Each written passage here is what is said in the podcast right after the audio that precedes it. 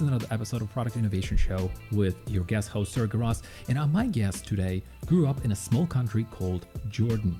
At the age of 14, he took a graphic design course at a local college, um, and he was the youngest student there, believe it or not. Lived in four countries on three different continents, and currently is a director of product at Ronde, which is a new collaboration platform helping users work in, in online space. Magdi, thank you for coming. Really, really happy to have you here. Yeah, well, thank you very much for the uh, a great uh, introduction. The pleasure is mine. I'm really happy to be here. Uh, I wanted to talk about be, uh, the worst product you had to a chance to work on because you have a really interesting story. I believe it was Calendly competitor. It was uh, it was a scheduling app. Yeah, scheduling app. So, so what, what was what, what, was the story like? What happened? How did you get to work on it uh, in the first place? So um, uh, I'm, I'm, gonna I'm gonna share more details uh, about this more than uh, the ones we we discussed earlier. So I joined a startup in uh, in Boston a few years ago as their first designer, and we were it's it's a tech uh, like an ed tech startup and the startup was uh, trying to help high school students uh, in getting uh, their applications ready for college and helping them prepare for college uh, to increase their chances mm-hmm. for getting ex- accepted um, from their college of choice. And during at that time, uh, one of the problems that we were facing at the startup was that we had a scheduling problem. So the like when we were like looking for solutions to the problem, I was so focused on solving the problem with software that we built. And we decided that okay, we're gonna go ahead and build software to help us solve this scheduling problem. And mm-hmm. I I admitted like I admit that I did not look at the problem uh, properly from the right angle. So, and we we kind of uh, like jumped the gun like almost too quickly and decided on going with that solution without considering other solutions. So we decided to to build software to solve this problem. The software was very similar to Calendly, basically a scheduling software to help mm-hmm. students schedule a session with a mentor to help them uh, with their college application. However, when I think about this problem now. I wonder why we didn't like try to solve it with off the shelf software. And why didn't we try to solve it um, solve the the operational problem? Because the, the like the scheduling was not the only problem that we had.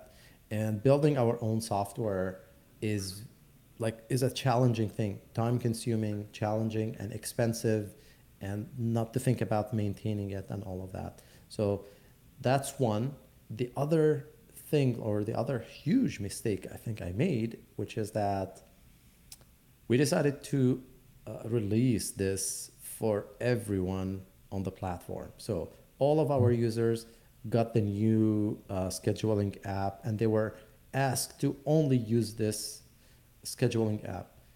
And obviously, it wasn't perfect. it was mm-hmm. super buggy.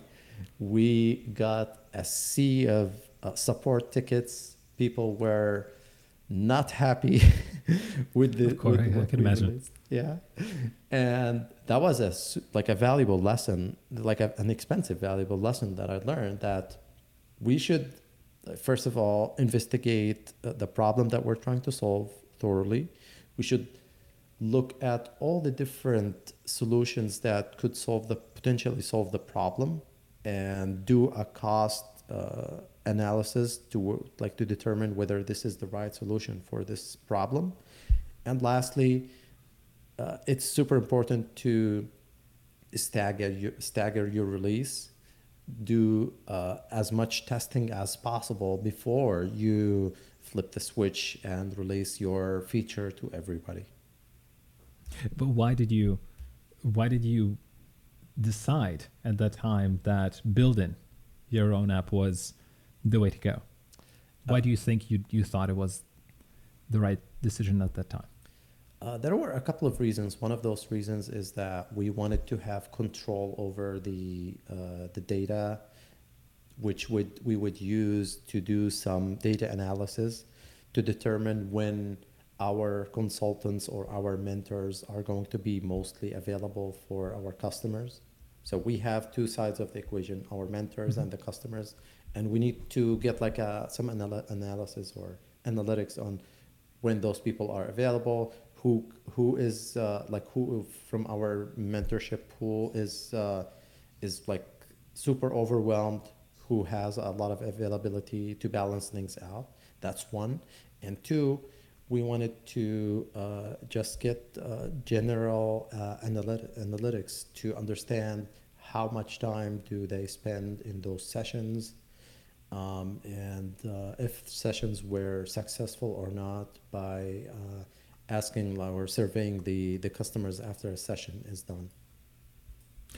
So you thought at that time that the data was more important or had a higher value than um, getting something off the shelf and then having less data? Uh, I think so. Uh, that's one, but I think I I didn't think about getting the data in another way because I'm, I'm pretty sure there are other ways to get the data without building your own software like you could find an off-the-shelf tool that would provide you with some sort of data that would be helpful for you right so mm-hmm. that's where i think uh, yeah we could have done better uh, but but you guys still looked at alternatives uh, while while you while you were looking at uh, do we build our own? Do we not build our own? You you looked at it. What did you what do you feel like? Why, why did you like? Was it just more of a okay? We looked at alternatives. You already predetermined, or you already thought this is the only answer. And then you, like early on, you stopped looking, like real really looking. Um, we did look at the alternatives, and the obvious one was was Calendly.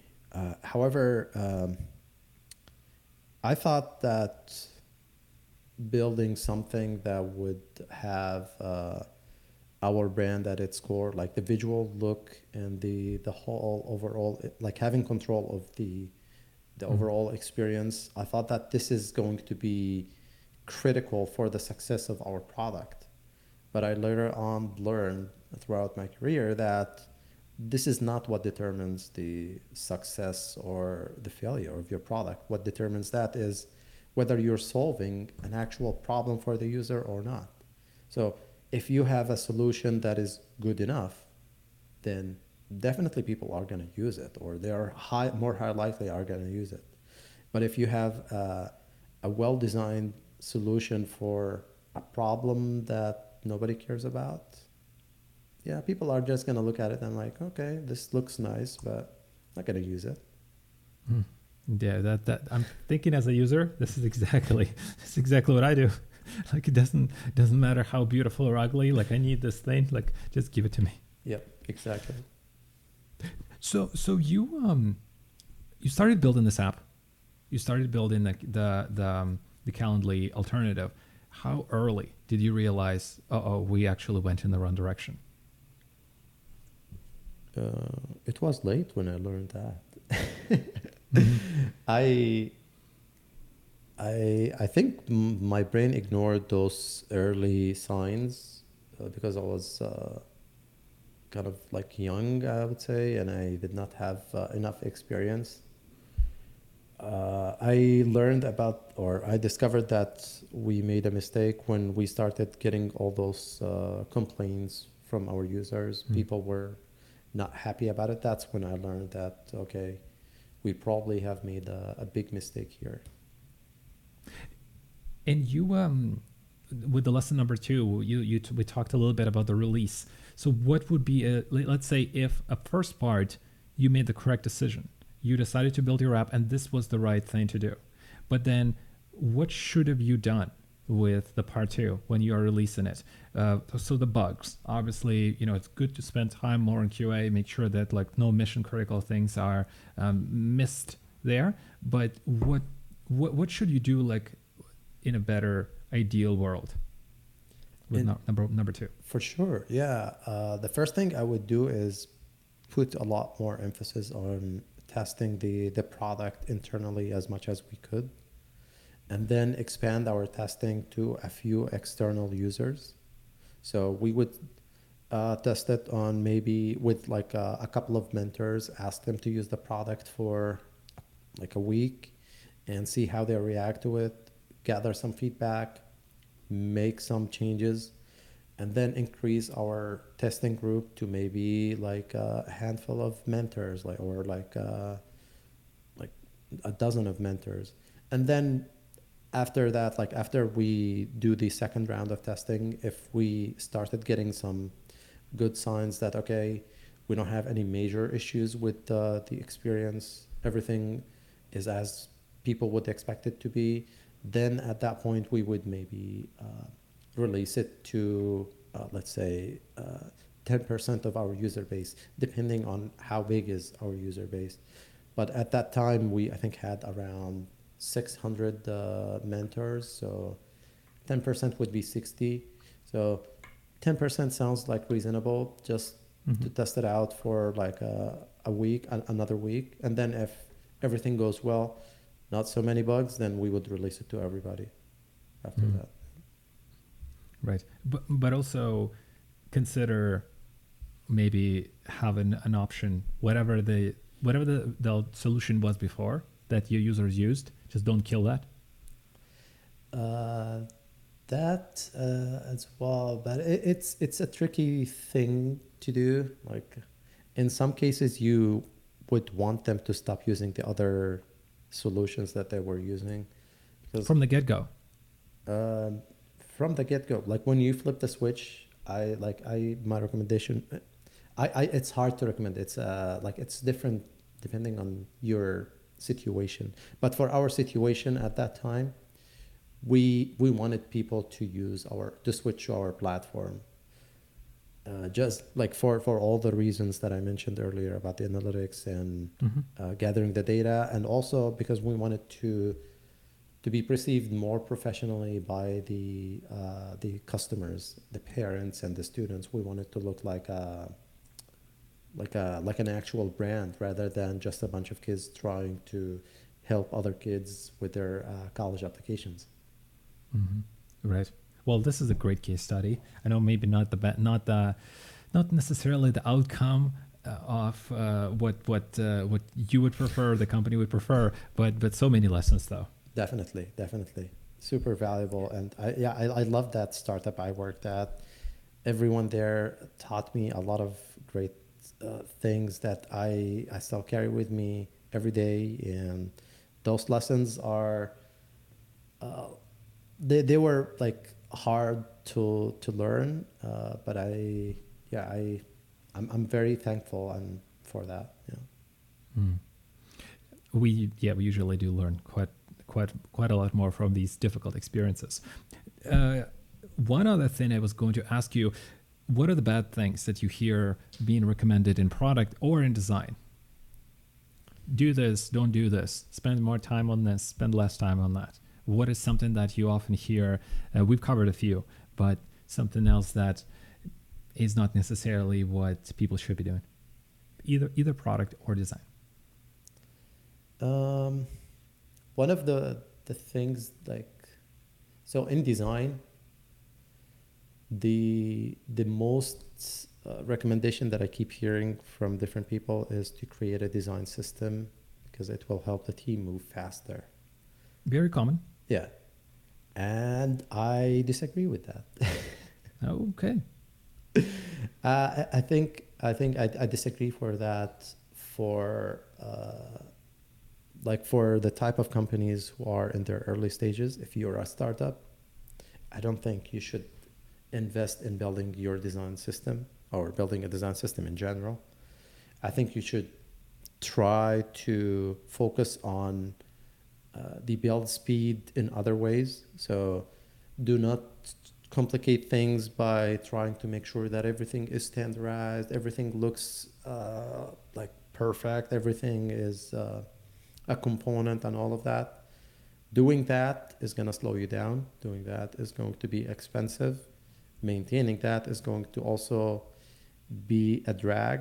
And if you like think about all these things that are related to a design system and you are in a startup like you will notice that okay this is like a a gigantic product on its own besides the product or the main product of my startup. So you have to pick your battles at your early stages. And a design system is a battle that i think you should like try to postpone or push to the future until you have a more of a mature team. And instead of building like a design system from day one just uh, have a conversation with your engineers and educate them or talk to, discuss with them the the benefits of building components and let them build the components as they go instead of trying to build everything ahead of time. So when they are implementing features ask them to keep that in mind just try to build reusable components if that's not going to add to the implementation time and take it from there so that's uh, uh, on the on the design side I love it. This is fantastic. This, I've heard so many times design system, design system, design system. But but you know what it is, I think?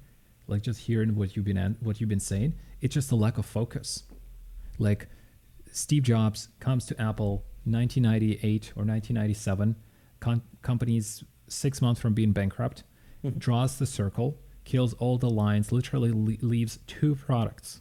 Effectively only two products. We're going to focus on just two products can we just if we take a lot of the companies and we draw we draw the same do the same exercise there's going to be a lot more than 2 mm-hmm. but it's also i think to your point is what do you consider a product design system is the hidden little beast that you need to pour a lot of resources in. And then what ends up happening is people start then they leave then they get reassigned and then and then it just kind of drags you away from what you have identified if you have identified a core initiative. Uh, and hopefully that's a long-term initiative. Definitely, definitely. But like usually when you are like starting a company, you usually have like a, a like a like at least a short like you should have like at least a short-term vision for what you're trying to build. And anything else besides that is a distraction. Like trying to build for example a support channel is a distraction. Trying to like uh, I don't know, like build like an awesome fancy marketing website. It might be helpful, but at, at, the same time, I think it's a, another distraction. So you have to weigh all those things and decide where do you want to put the majority of your focus. Like where do you want to put eighty percent of your uh, like resources and uh, focus in. you can probably label it which is which is not going to be necessarily correct but as an exercise active action and passive action Hmm. Active action is something that absolutely gets you to this specific goal can the user actually do this passive action is everything else Hmm. and it could look active but it's actually not active action it it looks a, like a cool idea and it might be very difficult but it's a passive action Yeah, that's that's a that's a, that's a good way to put it. Yeah. Yeah, but comes back all to comes back to focus. Uh, Magdi, anything? I, lo- I love this, by the way. Uh, anything I haven't asked you in this interview that you wanted to mention, or There- any final messages you wanted to leave the audience with? Yeah, there's there's actually one other thing, a bad recommendation that I wanted to highlight Yes, that let's I, do it. I may have a, a not so uh, popular opinion about, which is that it's on the product side of things. and this is what we like. Yeah. Unpopular opinions. So, usually, a lot of the advice that I hear in the industry is that you should provide your team with super high level goals and ask your team to come up with the initiatives to develop uh, solutions that would help the company achieve those goals or those high level goals. Yeah, it's quite standard. Yeah. Yeah, I disagree with that. I think this is this can be super unfair to a lot of people on the team, like PMs, designers, and engineers, to have those high level goals and not the initiatives. What I think we should, or what I think leadership should provide the team with is those high level initiatives. They should provide them with those initiatives like instead of asking them or telling them that okay we need to improve our uh, like daily active users we need to give them a specific initiative that they need to look at look, look for or like work on building solutions for. Uh, one of those initiatives could be uh, for example build uh, like a feature that would uh, increase the daily active users uh, what could be something more specific. What is it something more specific like build Some, a landing page that drives uh, these number of people to sign up for this uh, feature exactly. and in turn get people to uh, exactly. to increase, and, increase using the app. Exactly. And then the team would try to think of like creative ways to build this landing page or this uh, like feature in the application that would help drive those high level goals. So and and this this frees the uh, the mind of those uh, creatives on your team to focus on solving those problems rather than trying to solve really high level problems or uh, like problems that are super complicated and that they may not have all the information they need to solve those problems.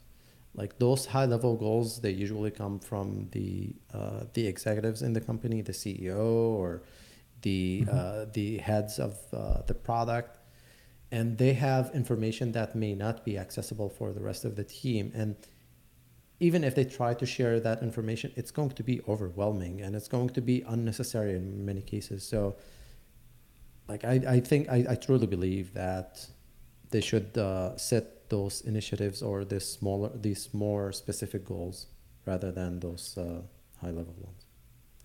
As devil's advocate, I yeah. am compelled sure. uh, to say that. Well, isn't wouldn't it be a job of a team leader in that sense to extract all? Uh, well, first of all, to come up with a few alternatives.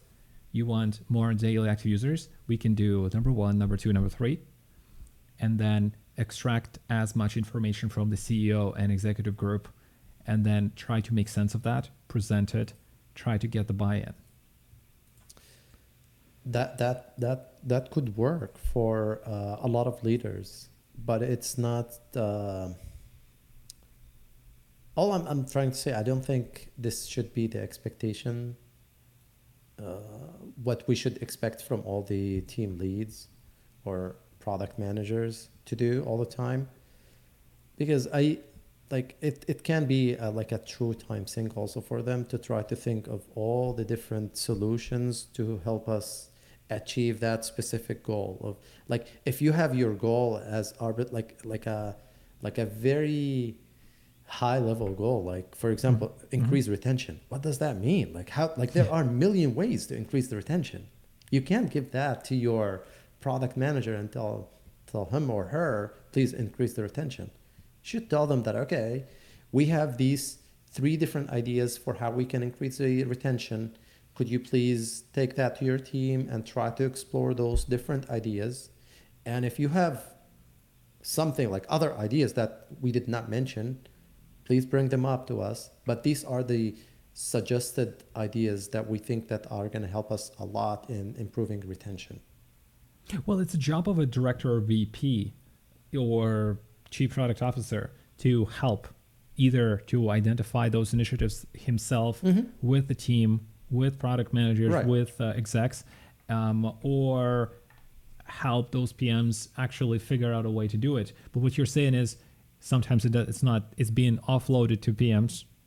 Exactly. Go figure it out. Yeah. And I, I worked with teams where PMs were asked to do these kind of things. Like we have a problem with uh, bounce, like uh, people keep mm-hmm. bouncing off from uh, on this landing page or not like this landing page, like we, we don't have like a, a lot of retention.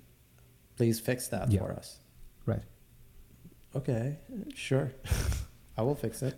And usually uh, it's always like, well, can you do it yesterday? Like, please. Yeah. We really need it. Exactly. that that is that highlights a lot of the challenges that uh, that that companies have. Meaning, and not only like for example on the marketing side, content side, having an unrealistic goal, unrealistic expectation Mm-hmm. Like sometimes the plans that teams present are just not executable because they just have too many things. Like it sounds great in theory, it's it's fantastic, but there's no resources to do it. There's no timeline to do it, and there's no budget.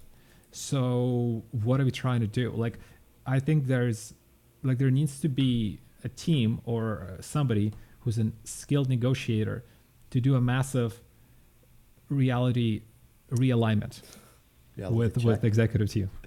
Yes. Right, right. Uh, there, there's actually something also related to this that I just remembered, uh, which is something I, I learned from the CEO of uh, CollegeVine, uh, a startup I worked at. Um, uh, it- it's it's uh, Zach uh, from that startup. Mhm. He uh, he opened my eyes to this, uh, like uh, thinking of uh, giving people uh, more concrete goals than giving them like super high level goals. And like something related to that that he shared that resonates a lot with me is that in some teams there are those people what he calls visionaries. And those visionaries in the team are the ones who usually come up with those uh, creative solutions or those ideas that would help move the needle or help the company achieve its goals so you and you should not expect that there are a ton of those visionaries on your team. Usually there are one or two visionaries in each team. And if you can identify those people, you should try to uh, work with them on leading the team into where they should focus, what kind of solutions they should consider, and whatnot. That is a fantastic, fantastic statement. That is totally, totally. r- And you know what it highlights, I think, to me, is a lot of people are doing the wrong job. Mhm. A lot of people who are trying to come up with that vision are awful. They're just completely terrible and unqualified. And it's a job of either the management or more directly the CEO to say, listen, this actual this person, there's no way they can set any clear vision. It's a mess. Right. We need to get rid of this guy, or more realistically, reassign him because he's probably good at something else. But Mhm. like you said, there's there are very few guys who can set a vision that that is that makes sense, that is useful. Mm-hmm. Definitely. Well, this was uh, this was awesome, Maggie. Thank Thank, you. you. Thank you for these insights. This was a lovely conversation. Yeah. Thank you very much. Uh, this is it. Thank you, uh, guys, for listening. Another episode of Product Innovation Show. You can find all the links, everything we mentioned in the show notes. Uh, you can follow Magdi on LinkedIn. And uh, Magdi, anywhere else people should click on to find you? Yeah, they can uh, check out my website, mahdif.com, and they can follow me on Twitter, mahdif. Well, there you go. We'll include those links in the show notes. Thank you guys for listening. We're out. We are proud.